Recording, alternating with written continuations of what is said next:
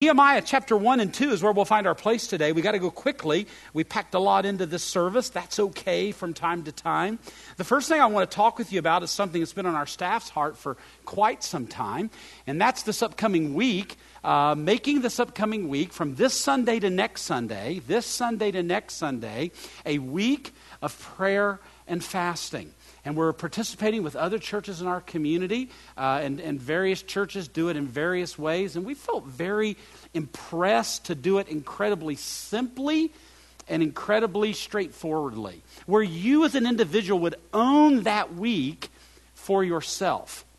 And I think the greatest joy for you will be found in owning it for yourself.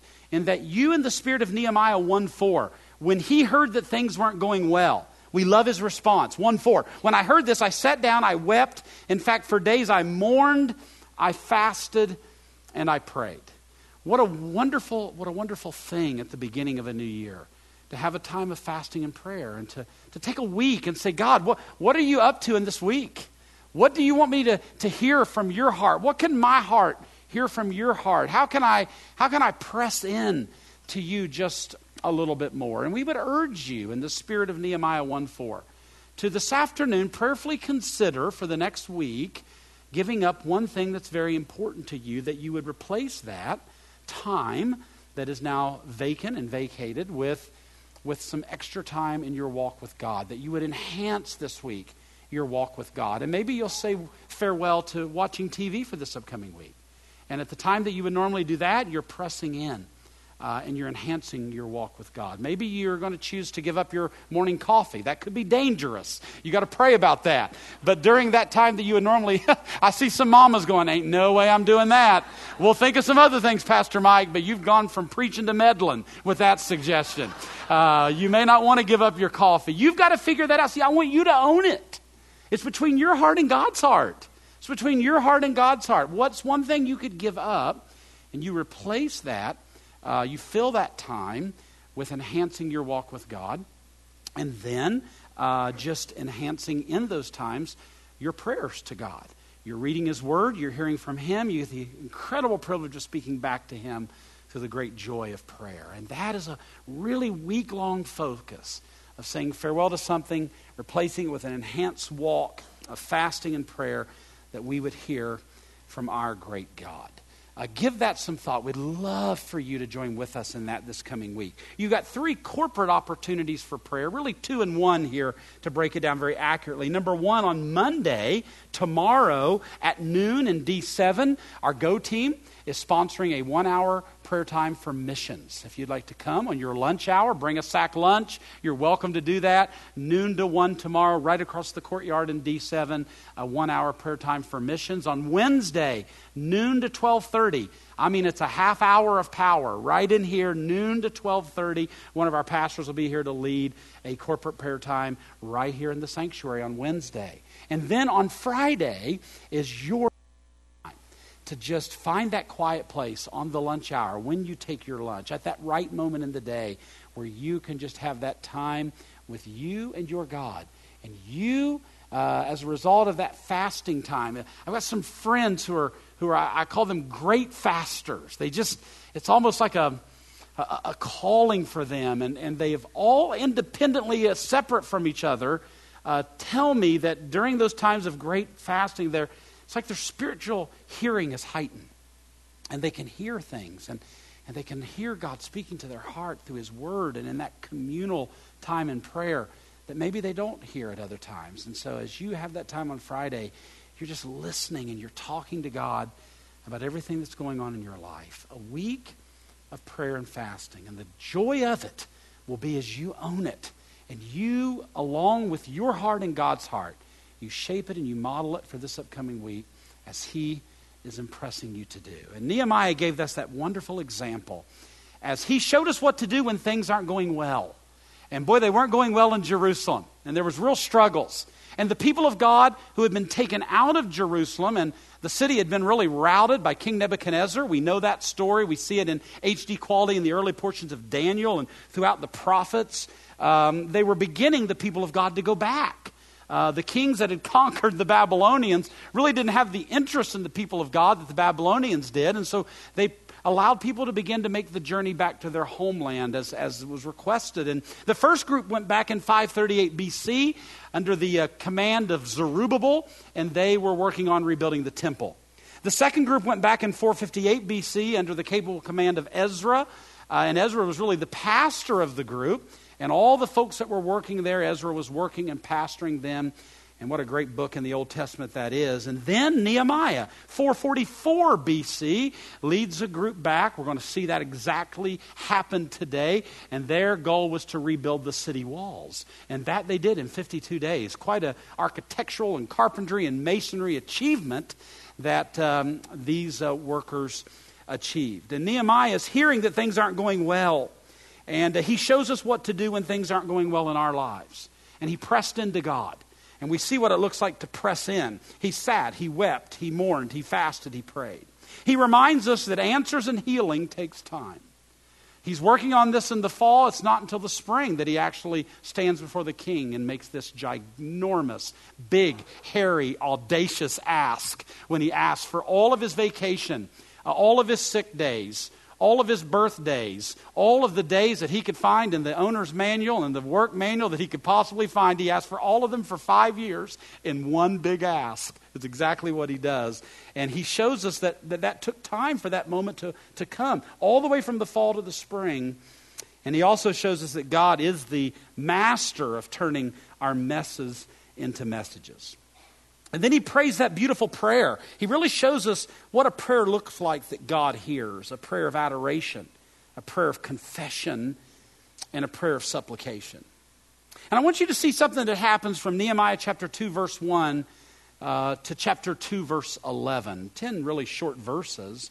But look where we pick it up in Nehemiah 2 1. Early in the following spring, or early the following spring, in the month of Nisan, during the 20th year of King Artaxerxes' reign, I was serving the king his wine.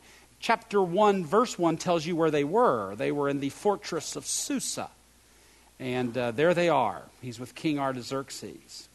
I had never before been sad in his presence. It's an amazing statement, really. Uh, I've never before been sad in his presence. It really dawned on me while Josh was sharing those announcements. He must have not only gone to church, he must have led a small group. Very happy was Nehemiah.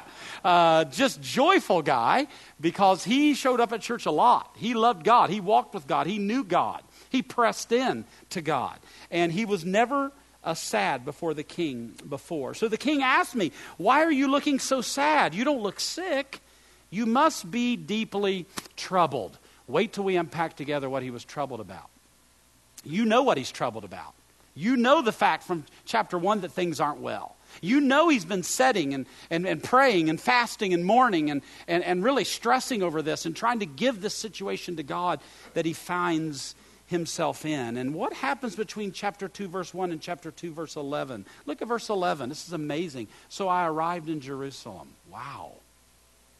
He goes from the palace in Susa to now he's back in Jerusalem, 444 BC. He's leading a whole group of people back to rebuild those city walls. He can hear the clanging of the other uh, tools and implements as the temple is being built. He can see Ezra erecting that stage, not to elevate a man, but to elevate God's word that the people would hear the word of God and turn their hearts back to the one true God who would give them the strength and the success and the wisdom they need to rebuild the city that God had destroyed because he was teaching them a vital lesson. Because this we can never forget that who the Father loves, he what, church? He chastens them. That's exactly right. And Nebuchadnezzar was a tool of chastening to the people of God who had turned their hearts away from the one true God. And now they're back and they're rebuilding and they're trying to learn these lessons and get this forever settled in their soul. And Ezra's there pastoring them. And Nehemiah arrives. And I want you to see what I think is one of the coolest verses in this whole book. So I arrived in Jerusalem. Three days later, he caught his breath. They settled the load of timber. We'll talk about it in just a moment. They rested. They refreshed. Three days later, I love this. I slipped out during the night. While everyone was sleeping, while the streets were quiet, while no one could see me moving about, for a private and intimate moment, I slipped out during the night, taking only a few others with me. Here's what I've underlined in my Bible, and I put a star beside it. I had not told anyone about the plans that God had put in my heart for Jerusalem. There's so many things we can talk about from the book of Nehemiah. And I have um, about 25 minutes left with you, and I knew that would be the case. Because Timothy retreat updates are important, and Hume Lake updates are important. And songs and greeting times are important. It's really very biblical as to why we do that. But so is our time in God's Word. And I got down on my knees in my office and I said, God, you've got to, you've got to make it very clear to me what it is we're to focus on because there's so much here. We could go all afternoon. And we've got a, we've got a funeral this afternoon. We can't go all afternoon. So, Lord, what is it that you want us to focus on? And here's what the Holy Spirit of God burst in my heart for you today. I had not told anyone about the plans God had put in my heart for Jerusalem. And today I come with a question for you. What plans has God put in your heart for 2019? What plans has God put in your heart? What is it in 2019 that God wants you to do? What is it that He wants to work in you? What is it that He wants to work through you? How does He want to use you to bless and touch someone else? How does He want to grow you? What does He want to do in and through your life in 2019? What a question that is. I wonder if you've even spent any time thus far in the new year sort of sitting with that question and talking to God about that. What, God, do you have in store for us, for, for my life, our marriage, our family, the grandchildren, the, the older children, the aging parents? God, what is it that you want to do in and through my life in 2019?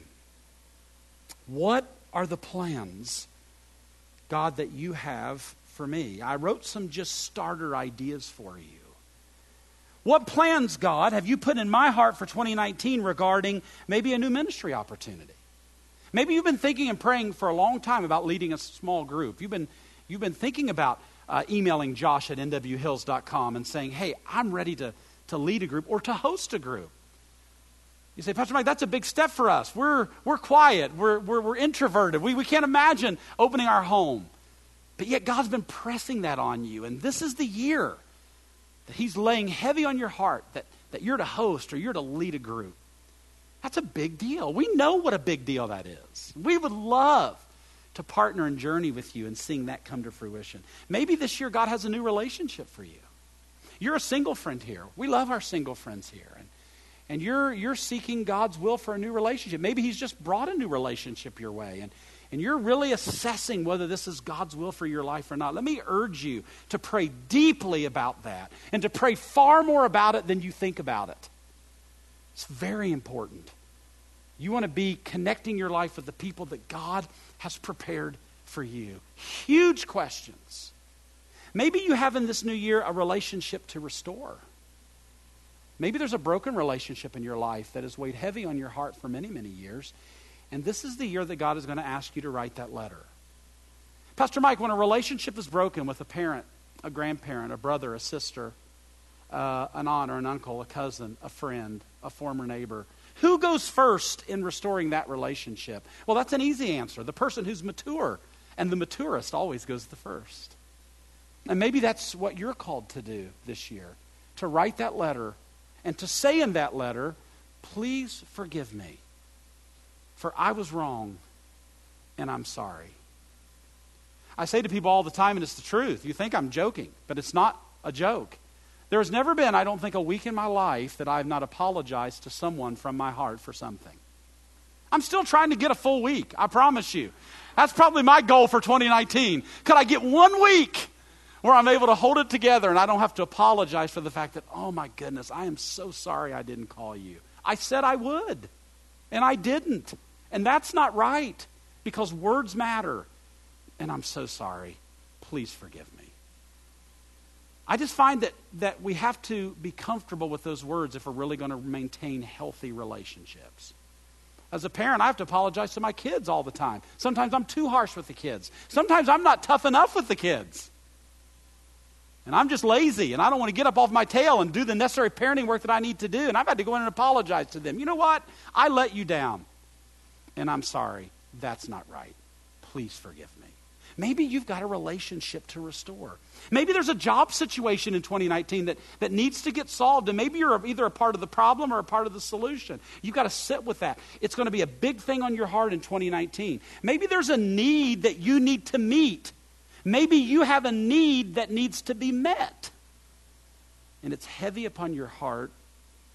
Maybe there's a situation with a child or a grandchild, whether they are young or whether they are adult whether they're brand new or whether they're aging, that you just absolutely need a miracle. And it's heavy on your heart in 2019. Here's my question for you today. In the few moments we have left, what plan, what idea, what burden, what challenge, what blessing, what step has God put on your heart? In 2019. Maybe He's put on your heart, Grandpa and Grandma, to write letters to those grandchildren. Maybe one letter a month to begin to transfer to them in a written form who you are, your life story, the faith you have, and how God has moved and worked in your life. Maybe you're going to tell that story this year before it's too late. That's how I became such great friends with the individual that we're going to celebrate this afternoon, Esther Jabs. She would come by my office. I'm a brand new pastor. I don't know anybody. I don't know how to get anywhere in Corvallis. I don't know anybody. I don't know whether Esther Jabs has been here a month. Last Sunday was her first time, or she's been here a hundred years. Come to find out, it was closer to a hundred years. But uh, she would come to my office, and she came in the first time and sat down, and and I took a risk. I've always fashioned myself as someone with a decent sense of humor. And she sat down, and when she walked in, I stood up. I shook her hand and said, Please have a seat. And I sat down there in my chair. She was in. I said, Well, I presume you're here to discuss a funeral. That's funny, right? And she says, uh, she says, that is hilarious. And she just lifted her head back and just, so every time she would come in and visit me, I would say, Oh, do you have a song? You know, and it just became a running joke that she was coming to plan her funeral. Well, the interesting thing is, is I get to speak this afternoon at her funeral. And she told me exactly what she wanted me to say. And guess what I'm going to do? I'm going to say it, right? On her behalf. So it's so cool because she just came and told me the story of Northwest Hills and her story. And she transferred her life to me. Grandparents, that's your potential opportunity this year. But you know what? It's going to take some intentionality and work to do that.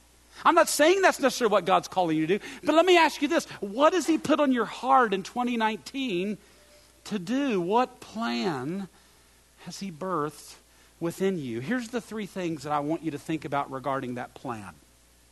And man, we have to hustle. Number one, it's so cool in these first two chapters. Regarding the plan that God has put in your heart for you to do, I want you to never forget and you must always allow God to be your ultimate resource for everything and anything that He is calling you to do. Whatever it is that He's calling you to do in this new year, whatever plan He's put in your heart, whatever dream that He's birthed within you, whatever goal that you're looking to achieve, you must never forget, you must always remember, and you must always allow God to be your ultimate resource for everything He is calling you to do. Let me very quickly show you the verse that I think just drives this home in HD clarity. The king asked, verse 4 of chapter 2, Well, well how can I help you? Huge, huge question. King and queen are sitting there, two of the most powerful people on the planet at the time people of great wealth, great authority, great means, great military prowess. How can we help you? And it's fascinating to me what the next phrase says. Verse 4 The king asked, you know what? Chapter 1, verse 1 through chapter 2, verse 3 is really the very dramatic, spiritual, God ordained buildup to that question. It was all building to this crescendo when the king asked, and look what Nehemiah says with a prayer to God, with a prayer to the God of heaven. Notice he just didn't say, Well, king, man, I'm so glad you asked because I've been praying, and, and, and here's what I want to. Before he said anything to the king, he says, Watch.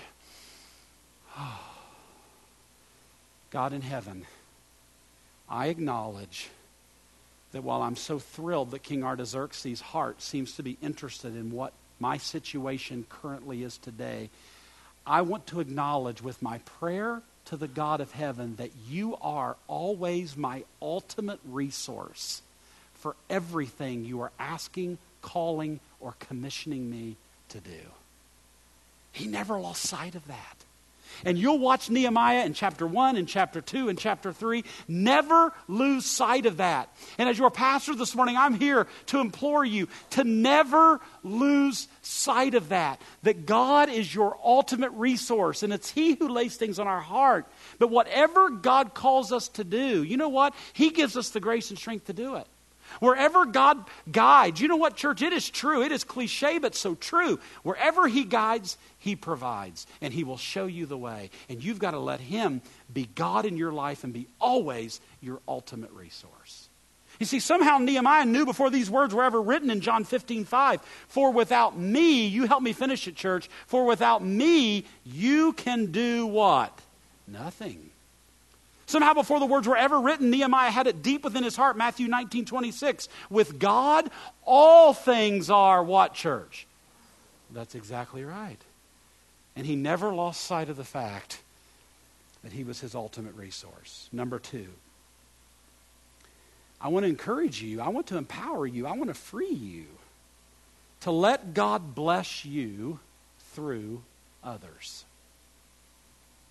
In other words, let God bring you partners for the dream, for the thing, for this outreach, for this letter, for this ministry, for this opportunity, for this absolute big, hairy, audacious goal that He's put on your heart. Let God bless you with others to help you push toward the goal. I love, I love to watch football.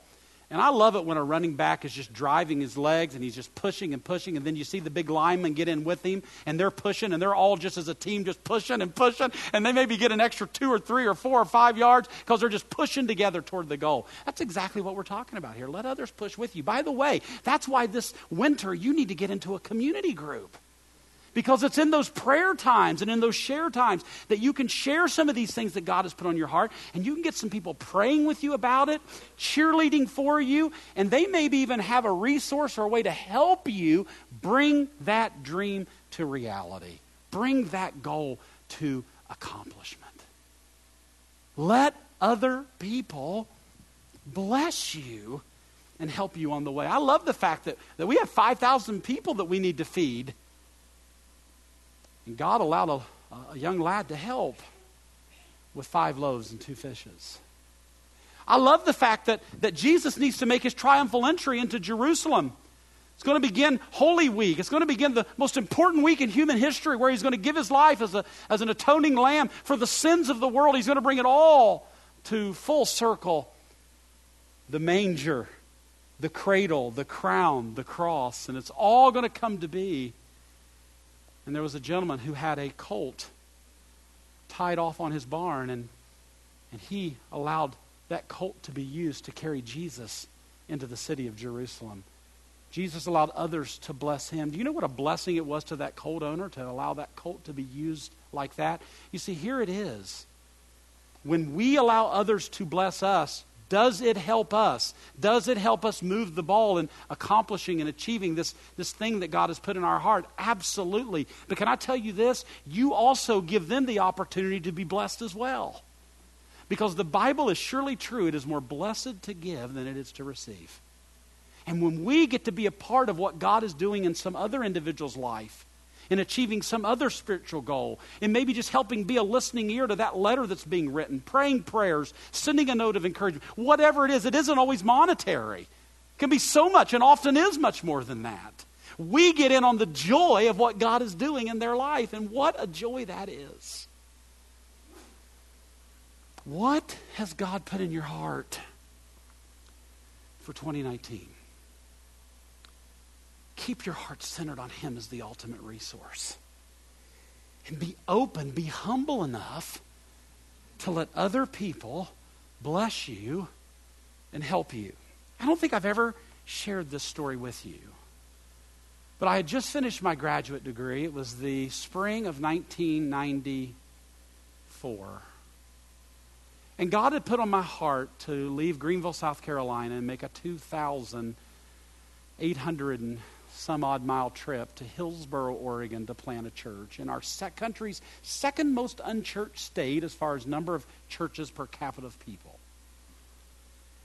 And I had spent all that last year of my graduate school going around to churches raising funds for this church planting effort, and it had, uh, it had netted me not nearly what we needed to plant that church.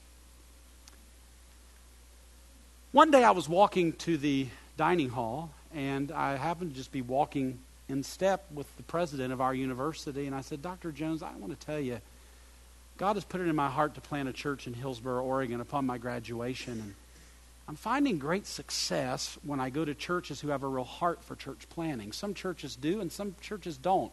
Bear in mind, in 1994, church planting was pretty early, and it was a new idea at that time. And also at that time, the Iron Curtain had just fallen. And so much missions emphasis was going into Eastern Europe, which was surely appropriate. And he said, Well, let me think about that.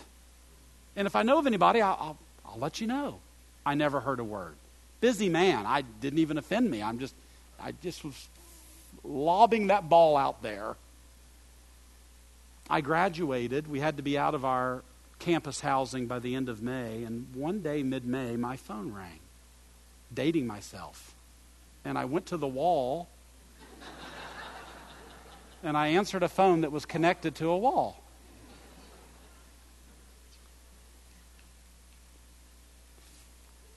It really was.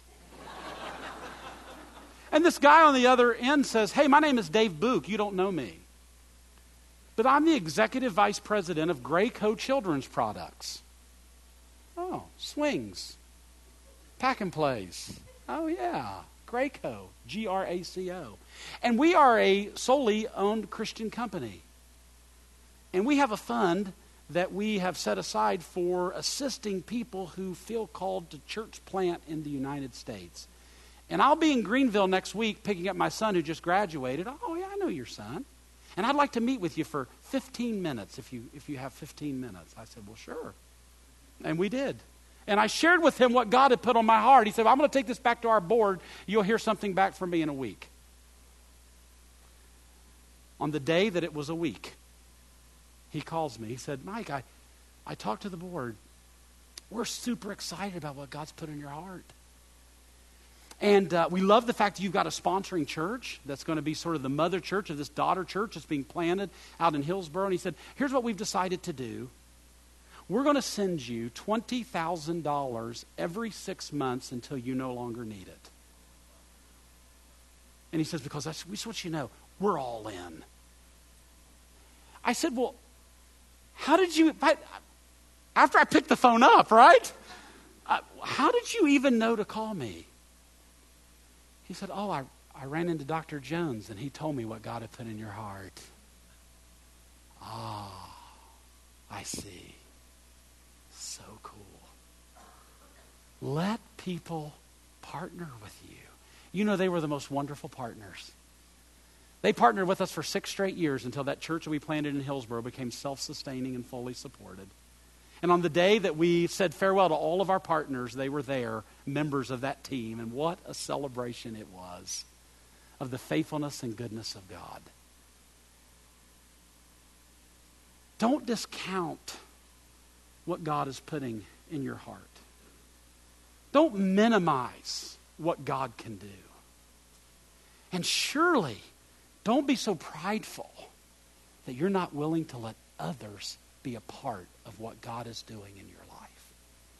You know, it takes some humility to open up your heart and your story. You know what I find? My, my little Midwestern raised, all American, you know, I just want to keep it all in here, right? And try to do it all myself. You know what I just I find? I don't make it very far.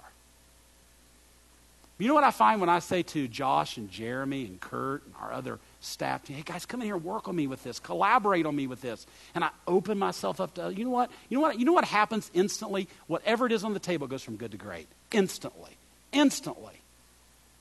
When we open ourselves up. Guys, I'm not, I am not I'm not being silly. That is the joy of community groups because it's hard to do that on Sunday. Our crowds are big. But in those smaller groups, whether it's men's or women's or couples or however it looks, those are the moments that you get to open up like that. And God will exponentially work in and through your life concerning what it is that He has put on your heart. The last thing I want to share, more stories about that. We'll save some of those for later the last thing I want to share is something I got, I, I got to tell you. I've got to be responsible and tell you about this. It's found in verse 10. Well, no, no, no. Let's go back and read real quick. Then the king asked how I can help you. Verse 4. With a prayer to God of heaven, I replied, If it please the king and you're pleased with me, your servant, send me to Judah to rebuild the city where my ancestors are buried. The king with the queen sitting beside him. I love that. She goes, Hmm? They're look, can't you see them? All fancy schmancy sitting there, all potentate. Look at him. Hmm? Hmm? How long are you going to be gone? Have you been a good team player? Have you mentored a person to take your job? You, you know all these. Have you read? Have you read John Maxwell? Do you have somebody in place to succeed? So the king and queen are sitting there, right? How long are you going to be gone? I love that. When will you return? After I told him how long I'd be gone, the king agreed to my request. Bam. Bam. Don't be afraid to make the big ask. Love it. I also said to the king, If it please the king, let me have letters addressed to the governors to the province west of the Euphrates River, instructing them to let me travel safely through their territories on my way to Judah. And please give me a letter addressed to Asaph, the manager of the king's forest, instructing him to give me timber. I will need it to make beams for the gates of the temple fortress, for the city walls, and for a house for myself. And the king granted these requests. But look why. The gracious hand of God was on me. See, Nehemiah never forgot who the ultimate resource was. It wasn't King Artaxerxes. He's a puppet in the hand of a sovereign God. And he was just being used by God to bless Nehemiah and to bless Ezra and Zerubbabel and all of those that went back. Look at verse 9. When I came to the governors of the province west of the Euphrates River, I delivered the king's letters to them. Man, nobody's going to mess with Artaxerxes. He's tough, man. He's a bad dude. He was one of the top rulers, one of the superpowers of the day. Oh, Artaxerxes, we don't want to mess with them. Y'all come right on through. Waving them through. But look what happens. This is what I got to tell you. Not only must you figure out in 2019 what exactly it is that God has put on your heart, and not only must you also remember God is your ultimate resource, and you must let God bless you through others, others, others who are reservoirs of God's blessing and channels of God's blessing. But you must never forget that when you are doing great things for God, there will always be people who oppose you. Always. Look at it. But when Sanballat the Horonite and Tobiah the Ammonite official heard of my arrival, they were very displeased that someone had come to help the people of Israel. And there's old Sanballat and Tobiah. And can I just tell you this? They are going to wear Nehemiah out in the coming chapters as they just pick at him and chew on him and file on him and criticize him and just wear him down with discouraging words. You know what, guys? We got to let God help us when those oppose the very things that God has put in our heart. In fact, I want to say this just because someone opposes it doesn't mean that God's not in it. In fact, I would testify this to you after 25 years of serving the Lord if I was launching out to do something great for God and someone didn't oppose it, I think I'd be concerned. Because they're a part of the process. Let me tell you what opposition does it keeps us humble and it keeps us prayerful. It keeps us humble and it keeps us prayerful. Because some of your greatest challenges will not be in your failures, but it will be in your successes. And opposition keeps us humble and it keeps us prayerful. And Nehemiah begins to fulfill what God has put in his heart because he remembered God was his ultimate resource. He let others bless him. And he allowed God to help him deal with those who were opposing. We're going to see it develop deeper and wider in the Sundays ahead, and I'm excited to continue on in this fantastic book with you. Father, we love you as we prepare to sing our final anthems of praise and celebration to you. God, you're an awesome and an amazing God. And as we prepare for this week of fasting and prayer, where we're tuning our hearts, Lord, would you please show us exactly what you've put in our heart and what should be in our hearts that you want to do in this brand spanking new year? Lord, give us the grace and the strength to do it, to see you at work in our lives, in our families, at our work, in our marriages, in our kids in this new year. We love you and we thank you. In Jesus' name we pray.